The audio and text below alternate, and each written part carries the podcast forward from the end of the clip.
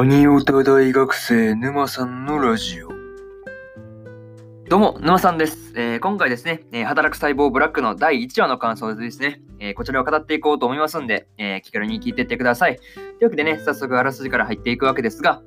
僕たちは一体何のために働いているんですか？ここは人間の体の中。赤血球から脱殻した赤血球たちは、明るい雰囲気の職場紹介映像を見た後に研修に向かうが、そこに待っていたのは何も教わらないまま、先輩から無茶ぶりされる仕事の数々。戸惑いながらも体中へ酸素の配達に向かう赤血球だったが、職場紹介映像で見た細胞たちは過酷な労働によりすっかり変わってしまっていた。というね、えーアニメ公式サイトからの引用です。ここからね、えー順次感想になっていくわけですが、まず一つ目ですね、えーブラックな研修というところで、まあね、赤血球の職場が、まあ、なんていうんだね、なんていうんだろう、あのー働く細胞ブラックのね、そう、タイトルを裏切らないほどのブラックさでね、なかなかやばかったんですけど、本当にね、その最初の職場説明で見せられた映像とは大違いのね、状態になってたわけですが、大体ね、なんて言うんだろうね、職場説明でアットホームな雰囲気とか言ってる時点で、なんて言うんだろうね、うん、なんて、どことも、どことなくそのドル、あの、ブラックっぽいね、うん、感じは出てたんですけど、なかなかあれっすよね、そう。いや、まあ予想通りというか、うん、そうそうそう、まあブラックってやったからね、ホワイトなわけねえだろうって思ってたんで、まあまあまあ、分かったんですけど、いや、ここまでブラックとは思わなかったねっていうところですね。うん。そうそうそうそう。まあ、しかもですね、あの映像は数年前のものを使い回してるっていうのを、まだそんなものを使ってるのかっていうね、そうそうそうそう、感じのことを言われてましたけどね、うん。そう、数年前のものを使い回してるっていうことも研修中に明らかになるわけですが、いやー、使い回すのはひどいよね。そう、使い回、い一番良かった頃のね、あの、撮ったやつを使い回すという、なかなかひどいあれなんですけど、ひどいあれっすよね。そう、本当使い回すのはひどいなと思いましたね。まあ、個人的にね、あの、決勝版の子たちですらですね、あの、ぐれてしまってる感があってね、なんかちょっとショックが大か大きかったなとというところですね。うん。なかなか大変、大変というか、ブラックのじ、やばいっすよね、マジでね。ブラックがここまで決勝版ですらね、ちょっとね、なんか、きつい口調にならざる、なるほどにね、まあ、やばいことになるんだなっていうのを思いましたね。うん。これがね、えー一つ目の感想である、えーブラックな研修というところになります。で、次、2つ目ですね。えー感情を殺せば問題ないというところで、まあ、赤血球がね、そう一般細胞にまあクレームみたいなね、うん感じでそう酸素があんまり来てないみたいなね、うん感じで言われてましたが、まあ、先輩赤血球にそこは助けられるんですよね。まあね、その後荷物の持ち方とかですね、まあ基本的なことを教えてもらうわけですが、まあ、本当にね、優しい先輩じゃんって思ってたら、あの、なんだろうね。で、それにね、そんな優しい先輩には、あの、笑顔でいられる理由ですよね。なんで笑顔でいられるんですかっていうね、ところを聞くと、あの、まあまあまあ、感情をね、殺せばいいって書いてた時はちょっと怖かったですね。そうそうそうそうそう。ほんまに、あの、なんていうの、先輩赤血球の目が全く笑ってなかったですからね。そうそうそうそう。もうこの時点でやべえっていうのはすぐ分かったっすよね。そうそうそうそう。いやー、感情を殺せば問題ないってなかなかやばいっすからね。そもそも殺してる時点でダメじゃダメだろうって感じなんですけど。いや、結構怖いっすよね。もうほんまブラック怖えって感じですよね。で、これがね、まあ、とりあえず2つ目の感想である、えー漢字を殺せば問題ないというところで、えー次3つ目ですね。一酸化炭素怖えというところで、まあね、あれそうですね、酸素の運搬中に赤血球が遭遇したのですね、まあ、一酸化炭素と結合したね、まあ、まあ、ガスだったわけですが、まあね、その一酸化炭素と結合した赤血球たち、なかなかね、なんていうんだろうね、ちょっとゾンビっぽかったですよね。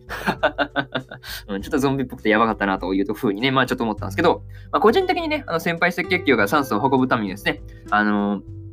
一酸化炭素の中突っ切っていくっていうのがすごい見ててね、あの、なんていうの、悲壮感があるというか、なんかちょっと辛かったっすよね。そうそうそう、うわ、なんかちょっと辛えなーみたいなね。そうそうそう、せっかくね、いい、いいね、そう、なんていうの、いい感じの人だったのになんかね、そう、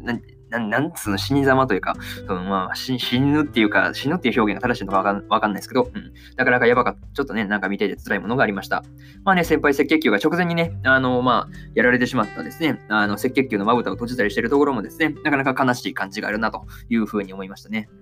まあ、あとはそうですね、まあ、先輩赤血球が一酸化炭素で突っ込んでいった後のね、あの、まあ、白血球のね、人が、そう、あの人の覚悟を無駄にするなっていうところがね、うん、かっけーっていうところなんですよね。そうそうそうそうそう。いやー、本当そう、なんていうのね、あの真の意味でそのね、先輩赤血球の、なんていうのね、意思をよく理解してたなというところですね。うん。っていうふうに思ったりしました。はい。これがね、えー、3つ目の感想である、一酸化炭素怖えと。そう、すべての元凶になったこれが怖いんですよね。そうそうそうそうそう。